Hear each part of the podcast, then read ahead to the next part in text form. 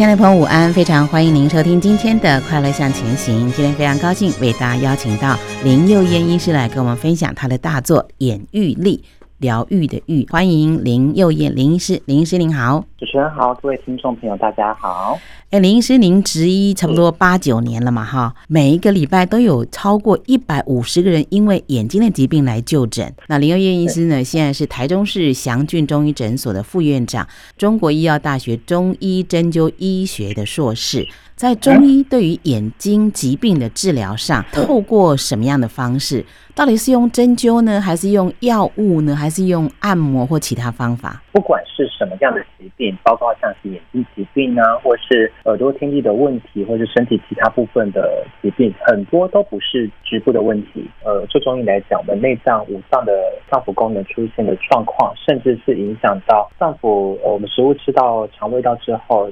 所消化吸收转换出。我们我们的所需要的气血营养物质往上送到我们标的器官，像是送到眼睛这条路径的问题，或者是局部器官里面呃损伤，或者是呃有些外来的一些伤害啊，或者是产生病变之后所造成的血液淤阻，或者是代谢物的产生堵住，所以其实很多的疾病不完全是局部的问题。也就是说，我们治疗眼睛疾病的时候，不能完全只看眼睛。所以，我们来举例一下，干眼症的话，它通常是因为什么原因呢？呃，我们都知道，干眼症很多表现出来的症状是眼睛的干涩不舒服，甚至会有异物感啊、呃。时间久了，可能看东西会觉得模糊，甚至是会怕光。嗯，那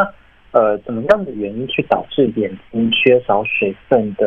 滋润呢？有可能是。呃，它本来身体水就不够，因为我们眼睛的水分它是从身体送上来的，也不是自己制造的啊。就是我们自己喝我们食物吃进来啊，饮水喝进来之后呢，消化吸收之后往上送到眼睛，所以如果平常喝水就喝不够啊，身体一定会缺水，那进而去影响到全身的那个器官都缺少水分滋润。那也有可能是脏腑功能，就消化吸收的功能变差了，那它没办法吸收足够的养分进来。那或者是我们身体的其他脏腑的呃血液不足啊，或者是营养物质的缺少，制造量不够导致的眼睛缺水。那另外一部分的话，就有可能是这条往上送呃从内脏送到眼睛的这个路径，可能是有受伤啊，或者是压迫啊，或者是呃。力道不够，送不上来啊，等等，也就是会让我们的眼睛缺少水分。第三件事情就是可能局部的消耗过度，这种情况有可能会在天气比较干燥的时候，我们外面眼睛表本身表面的水分被滋蒸散的太过，或者是长时间使用三 C 产品，像是呃。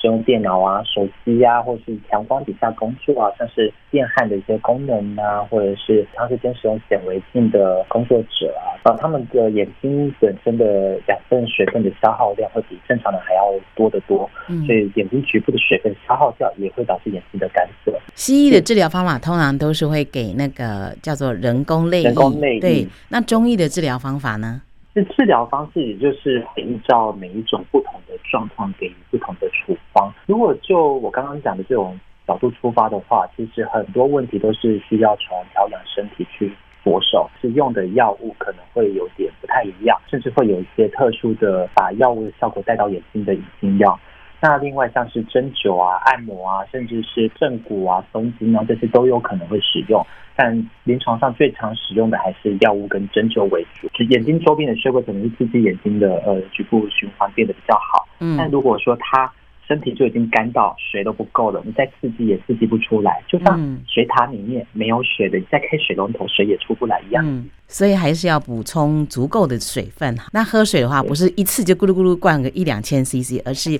每天任何时刻都喝一点，喝一点，是吧？对，宁愿就是频繁的饮水，不是一次灌大量的水。嗯，那呃，至于要喝多少的水才够的话，临床上我会建议患者依照自己的体重。通常一成年人一公斤三十 CC，也就是说六十公斤的成年人可能一天就要喝到一千八百 CC。当然这个部分要依照当天的、嗯、呃天气的状况啊，或是出汗的频率、汗流太多的话，是、嗯、这些都可能要做调整。对，那坊间很流行那个所谓的叶黄素，适当的补充叶黄素，真的对于眼睛的健康有帮助吗？呃，叶黄素这个成分在临床上发现是比较偏寒，而且大部分是拿来清肝火为主。所以临床上，如果说这患者他本身不是肝火旺的症型的话，使用上可能就没什么效了。如果说眼睛长时间使用三 C 产品啊，或是在强光底下工作，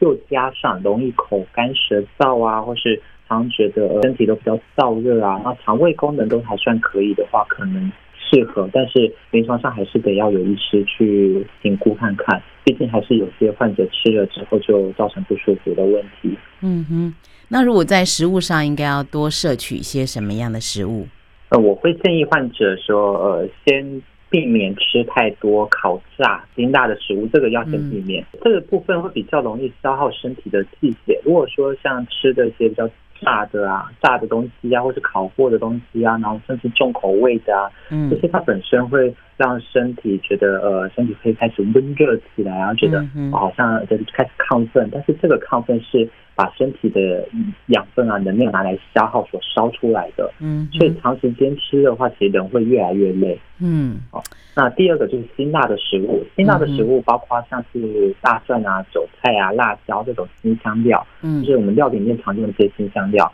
这个东西在《本草纲目》里面上面就有写到，就是过食辛则伤目，辛味药就辛香料这些东西，或是吃了会会觉得辣、会觉得呛的一些食物，大部分都会上火，都会引起火往上冲，甚至伤到眼睛的现象，所以并不适合每天使用。那麻辣火锅也不行喽。对，所以我都会跟患者讲说，不要吃什么蒜头鸡啊，这种大蒜啊、炒蒜片啊、麻辣锅啊、韭菜韭菜水饺这些身体比较干的患者的话，就尽量能避免最好。特别好吃的东西都对眼睛健康没有什么特别好的帮助。但如果说是正常人的话，偶尔吃一些还是会有些帮助的。但如果说眼睛已经开始不舒服了，已经很干了，然后眼睛又红肿了，嗯。吃的可能会更严重的话，就可能先暂时避免。哎，但有些人说眼睛红的话是跟肝功能不好有关系，其实不完全，不完全。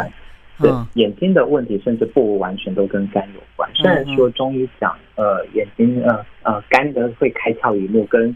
呃眼睛跟肝的关系会非常的密切，但是呃这个部分可能只占了一半的患者，因为有很多其实眼睛的疾病是跟血液循环有关，有部分是跟。呃，神经的功能退化有关，甚至是养分的摄取就不够。嗯，所以这个部分就对应来讲，就是分别对应到就刚好是呃肾啊、肝啊、心啊，甚至是肠胃的脾胃的问题，这些都会有互相关联。嗯，那所以眼睛红这件事情的话，我反而比较。呃，会直接去思考说，可能是眼睛太过于干涩，或者太过疲劳。嗯，眼睛认为说，身体认为说，我们这地方缺血了，所以我就多充血上去，去滋养它，嗯就表现出来一个代偿现象。现在我们要来谈一谈年长的朋友比较常发生的一个现象，也就是白内障。白内障是通常在五十岁以上会发生吗？目前观察起来，有很多呃年轻的朋友们也出现白内障的现象，甚至是除了先天性白内像这种一两岁、两三岁就发生到了白内障的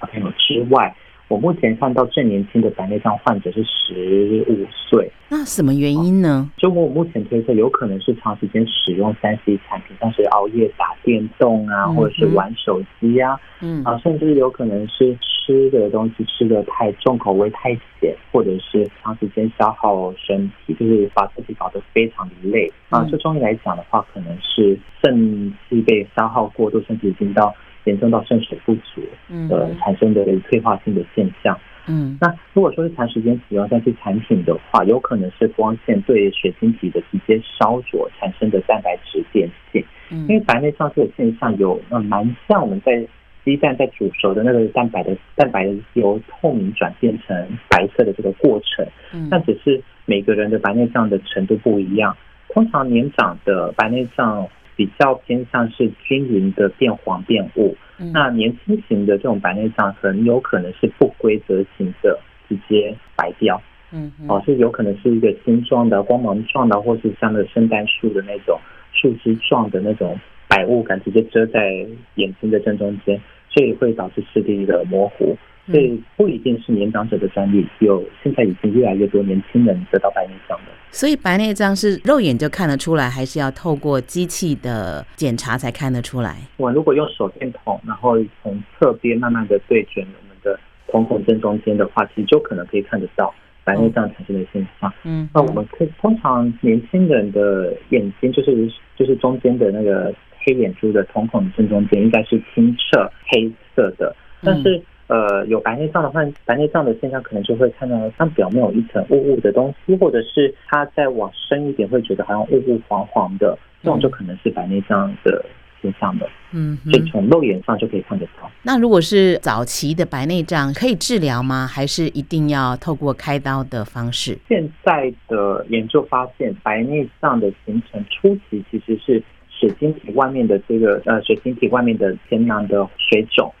水肿之后，杂质产就是蛋白质沉积物，它就产生之后混浊，时间久了之后才会渐渐的到核，就是水晶体核状的模糊。当在初期的这些水肿或是杂质产生的模糊的情况下，中医有办法可以延缓它的恶化，甚至是可以加速把这些水肿排除。那水肿排除，也就是说，这种发炎的现象排除掉之后，它产生的混浊物的量也会减少，也可以去改善白内障的初期的现象。那如果说到了中期到后期的时候，已经沉积物已经变得比较严重、比较多，那它已经这种情况下的话，就比较没办法去改善。那通常白内障在什么样的情况，非得要进行手术不可呢？目前做健保的。呃，健保局的规范来讲的话，五十五岁以上，嗯，呃，视力如果说视力，就是我们去眼眼科，然后把眼镜配到最佳视力，然后去比视力表，如果视力掉到零点四以下的话，这种情况下就可能需要接受手术。如果说还没达到这个标准的话，可能就要专案去跟健保局申。这个视力在零点四以下，我们请林医师来举个例子，是指裸视还是在矫正视力之后呢？原本四百多度，那现在因为白内障关系变成一千两百度，嗯，那现在你配的眼镜就要配到一千两百度去比视力表。用这种方式去比，看那个视力是掉到多少。如果说再配再好的眼镜，比视力还是掉到零点四以下的话，这时候就建议换手能，尽快手术就尽快手术。很多的女孩子很爱漂亮啊，经常要画画眼线啦，涂涂睫毛膏啦，擦一擦这眼影啦。那请问林医师，这些化妆品对于眼睛有一定的直接伤害吗？如果说是来路不明的化妆品，或者是它的里面的添加物过多，或是防腐剂啊，或是里面的有机溶剂过多，或者是含有一些重金属的话，没有注注重到卸妆和清洁的话，时间久可能会导致眼睑发炎，或者是充血。甚至是如果说我们用的化妆品、眼线笔啊，或是睫毛刷那些东西清洁不当，或者是开封时间太久，然后又没有好好保存的话，可能上面会沾染比较多的金黄色葡萄球菌啊，或者是一些其他的病原菌。然后如果在这种情况下又去反复使用，可能就会导致眼睛的发炎。现在我已经很久很久没有画眼妆了，但是我发觉呢，很多的女性，年轻女性还是蛮喜欢画眼妆，因为画上眼妆了，整个人就呃鲜活了起来，当然也漂亮很多。嗯、所以呢，在使用这些化妆品的时候，也要注意它的保存期限。如果已经过期了，就把它丢了。你用完的时候一定要把它关紧，要不然呢，就会有那个细菌的产生。甚至是还要提醒，就是在化妆的环境桌面也要保持干净。如果桌面没有到，就是有些灰尘或是比较肮脏的话，嗯，你的化妆品摆上去可能也会不小心的得遭到感染。林医师的意思就是要提醒我们的爱美女性，要化妆可以，但是要特别注意化妆品的清洁和卫生，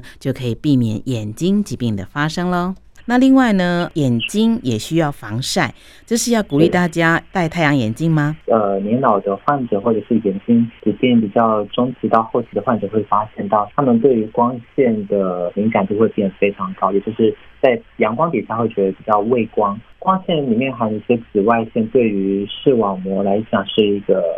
强力的氧化自由基，也有可能会加速视网膜的一个损伤，所以。如果在阳光比较大、比较强的时候，尽量可以戴太阳眼镜或者是戴帽子。那另外像是我们前几个月的时候有绿环食嘛，那段时间有患者的阳光还没到很强啊，那就在遮雨棚下面直接看太阳，看了之后反而导致眼睛出现了这些烧灼性的损伤，角膜一些损伤或者是视网膜的损伤。所以如果可以的话，就尽量不要直视太阳。嗯啊，那另外就是在呃真正阳光比较强、比较大的时候，做些防晒对眼睛来讲是会有帮助的。那抽烟跟喝酒呢，对眼睛的健康有影响吗？最重要的是抽烟这件事情呐，因为抽烟它对于血管所产生的损伤，其实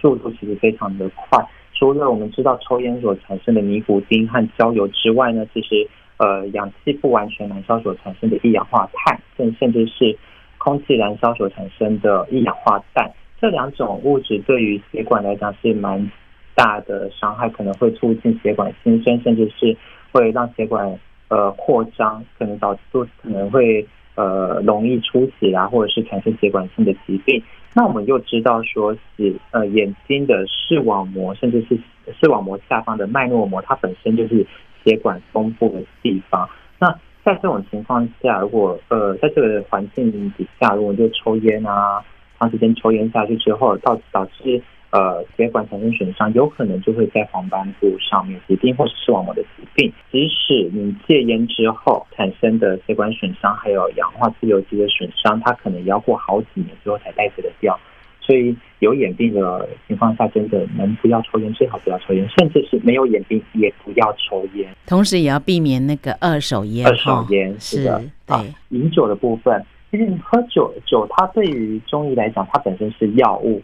那酒它可以帮助血液循环，甚至是会让气血走窜。但如果说眼睛已经是呃长时间充血，或者是有正在呃出血的现象，或是渗水现象，这时候再继续喝酒，可能会让血管更容易扩张，之后导致出血渗血的现象。所以这其实不太适合长期饮酒，甚至是能不要碰酒精是最好。但是呢，如果说在眼睛循环比较差，甚至是已经有医师确定你的气血功，气血是比较虚弱，而不是因为脏腑功能不足，而是因为力道达不到头面部的时候，这时候经有医师指示之下，某些药物搭配部分的酒去煎煮，或者是少量的饮酒，可能会有些帮助。所以这个要有医师去做评估，而不能自己随便去饮用。啊，林医师说到呢，只要看到光，都有机会挽救。那意思是说，即便是弱势的人也有办法吗？通常弱势这件事情比较有年龄限制，毕竟呃弱势的成因是因为我们在出生的时候，小朋友的视力其实非常的差，因为视神经还没完全成熟，他需要借由外界的光线或影像刺激去刺激视神经，让他接收到影像之后，让他反复训练、反复传导到脑部，呃，让视神经渐渐成熟，所以。在刚出生的时候，小朋友的视力大概只有到零点一，它是一个大近视、大远视，它是看不清楚的。随着年龄慢慢增加之后，就慢慢往上升。所以到了三岁、四岁左右的时候，视力就可能可以达到零点四、零点五左右。到了七八岁的时候，理论上应该到零点八、零点九。那如果到了零到八岁还没办法到零点八、零点九的话，可能就是导致弱视。那在弱视的情况下，其实它。嗯，就代表的是神经没有受到完全的发育。弱视治疗黄金期是在十岁之前，也就是我们小朋友生长的黄金时期。如果到了已经成年人的弱视，他视神经已经很难再继续发育，所以视力可能就没办法再拉上来。嗯，所以刚刚讲到说，呃，只要看到光都有希望，指的是呃一些眼睛疾病的患者，像是。呃，青光眼的患者或视神经萎缩的患者，甚至是黄斑部病变的一些患者们。他们只要还可以看到光，甚至都还有可能挽救一部分的视力，甚至是把视野能够扩张回来一部分。继续请教林医师，有一些上了年纪的朋友，那个下眼睑常常都泡泡的，那这是什么原因呢？第一来讲，它算是慢性的结膜发炎，毕竟年纪比较大了，皮肤也比较松弛，而且长时间接触光线啊，甚至结膜反复的发炎，发炎之后。发炎的现象会让血管扩张，甚至是组织会水肿。那如果就中医的角度来看的话，年纪比较大之后的阴血不足，没办法去滋养眼睛，导致的慢性发炎，甚至有可能是他真的肠胃状况比较差，因为年纪大了之后食呃食欲开始可能会变得比较差，吃不太下，甚至是代谢速度变慢。所产生水肿啊，或者是呃代谢物的囤积，那它只是刚好影响到眼袋这个地方导致的眼袋水肿。看到的案例好像是男生比较多，女生比较少一点。那女生也有，但因为女生比较爱漂亮嘛，她可能有一点点肿，她就去做医美或者是做治疗。可能就是让平常就比较注重保养，像保养自己的身体啊、皮肤啊，所以有空就去按摩啊，或帮助皮肤的紧绷度，就比较不会这种现象。那还有一种现象就是无来由的眼皮会跳动，然后上下左右还不一定，有时候跳左上，有时候要右下，然后有人就说哦，右眼掉对对对对 对，这是有什么根据吗？如果说是偶尔这样跳动的话，就中医的角度来讲的话，可能是身体的某些经络，就因为我们眼睛周边每一边的眼睛各有六条肌肉去控制眼睛的转动，眼睛外面就有眼轮匝肌去控制眼睑的开合，肌肉的紧绷度不一样，甚至是呃，就中医角度来看的话，可能是这经络的不通，或者是压迫紧绷导致肌肉的类似抽筋的现象。如果说是偶尔发生的话，可能就暂时不需要管它。如果说频繁发生的话，有可能是身体内脏的问题，也有可能是因为眼睛太干了啊。那我们身体会不自觉的想要去眨眼睛或者闭眼睛比较舒服所出现的现象。中医眼科的治疗来讲的话，就得要在一样要去区分是。身体内脏的问题呢，还是单纯经络的损伤，或者是它根本不是眼睛肌肉的问题，而是眼睛太干的。这种时候治疗干眼症，反而就可以间接改善眼睛一直跳的现象。所以听起来，眼睛的健康跟我们的内脏的健康有绝对的关系。那那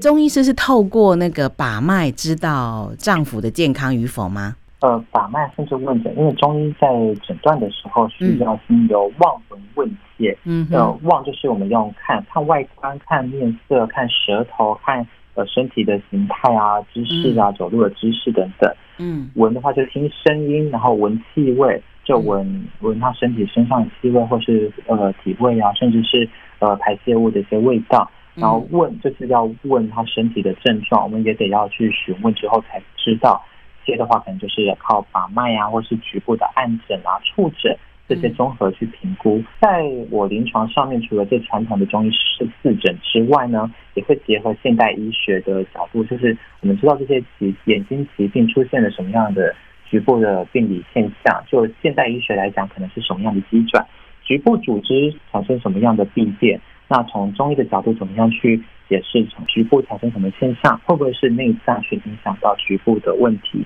然后再这种这样子去综合评估。我们也听过有一个名词叫做眼中风。什么叫眼中风呢？它会有什么样的症状？其实眼中风跟我们的脑中风的基本是很像，因为我们知道脑中风会分成两种，一种是出血型，一种是梗塞型。它指的是脑部的血管。可能是出血去影响到神经的功能，或是阻塞之后导致大脑的神经缺血产生的功能性的障碍，或是意识上的障碍。那如果这个现象发生在眼睛的话，就可能是眼睛里面的某些血管出血，或者是某些血管堵塞。那堵塞或出血之后，就会去影响到视网膜的功能，可能会出现莫名就是突然间的一大片看东西瞬间变暗，或是看不到。我们在看眼底的时候，就可能会看到，如果说是静脉堵塞的话，可能就会看到很大面积的眼状出血啊，或者是。片状的出血，那如果是动脉阻塞的话，可能就视网膜会变得很苍白，只剩下中间是一个像樱桃的红色斑块在上面。表现症状就是突然间的看不见，但是找不到其他原因。中医在成人眼科的疗效当中，效果最好的是眼睛疲劳、急性结膜炎跟调节力差和针眼等等。针眼也可以用中医来治疗。那它的治疗方式是用药吗？生眼这件事情就像是我们身体的感染一样，它其实就是感染的现象，感染或发炎的现象。人要治疗疾病的时候，是需要调动身体的养分，气血往上送到眼睛。即使是局部的发炎现象也是一样，它的原料就来自于内脏。所以我们得要去看说，身体是不是是原本就有某些体质上的偏性。局部在治疗的时候，我们可能需要用到某些。药物啊，或是外用的一个方式去把它局部的发炎清除掉，或局部的热去除，然后再去调动身体的气血往上去修复。那临床上还会发现到说，有些患者他是得到成年之后又反复没有好，用的眼药水啊，吃了抗生素啊，好不容易好了之后又再肿起来，然后一直反复肿，然后肿块没有消，就跑去手术切掉，切掉之后还在肿，这种情况就有可能是身体内脏出了问题。那我们治疗方式也是一样，不用药物啊，或是针灸来做治疗。林医师用他的专业，以中医眼科跟内科诊治为主，不断的精进中医学跟现代医学，结合中西医的眼科，并且将太极拳和气功融入临床的实务。你的病人，你还要教他太极拳跟气功吗？其实有些患者，我会看情况教他们，嗯，并不是因为他们缺乏运动，而是他们身体已经虚到某些程度，嗯，就是他们气血已经非常的弱，甚至是根本就没有足够的能量的，能够把养分送上来。这种时候就可能会教一些练功的方式，去让他们去把身体的部分先调养起来，调养之后元气充足之后，才能够推动身体的气血运作。嗯那另外也有可能是因为他们身体已经过度紧绷，那或者是有些损伤，像是长时间坐姿不良导致的腰部的紧绷啊，甚至是车祸啊受伤啊，或者是长时间使用止痛药啊、消炎药啊，或者是类固醇啊所导致的经脉的阻塞，体质问题本身就已经非常的虚冷啊，或者是一些呃其他的现象的话，就可能会依照不同的状况去教不同的功法来，那去改善这个体质的状况。我在想哈，每一个 patient 的时间应该至少会超过十分钟吧。就是初诊的患者可能都会超过二十分钟到三十分钟，但是对复诊通常就是呃看完之后回诊的，如果患者们有按照我前面的指示呃配合，那是改善的，我就会在预期之中。那针对于气血很虚弱的朋友来说，可不可以请林医师拍一个五分钟的影片上 YouTube？让我们这些气血不通的朋友来学一学如何练功，让我们的气血可以畅通，减少各种疾病的发生。如果之后时间允许的话，可能可以把一些基本的功法再制作成一片。嗯、身体状况没有到非常好，有生有生过场大病，所以。比较没办法，也不能太操劳。嗯，对对，做医生一定要懂得照顾自己，对，对不对？是。好的，今天我们非常感谢林佑燕医师给我们分享的《眼愈力》，由远水文化所出版。谢谢林医师。好，谢谢谢谢主持人，谢谢各位听众朋友。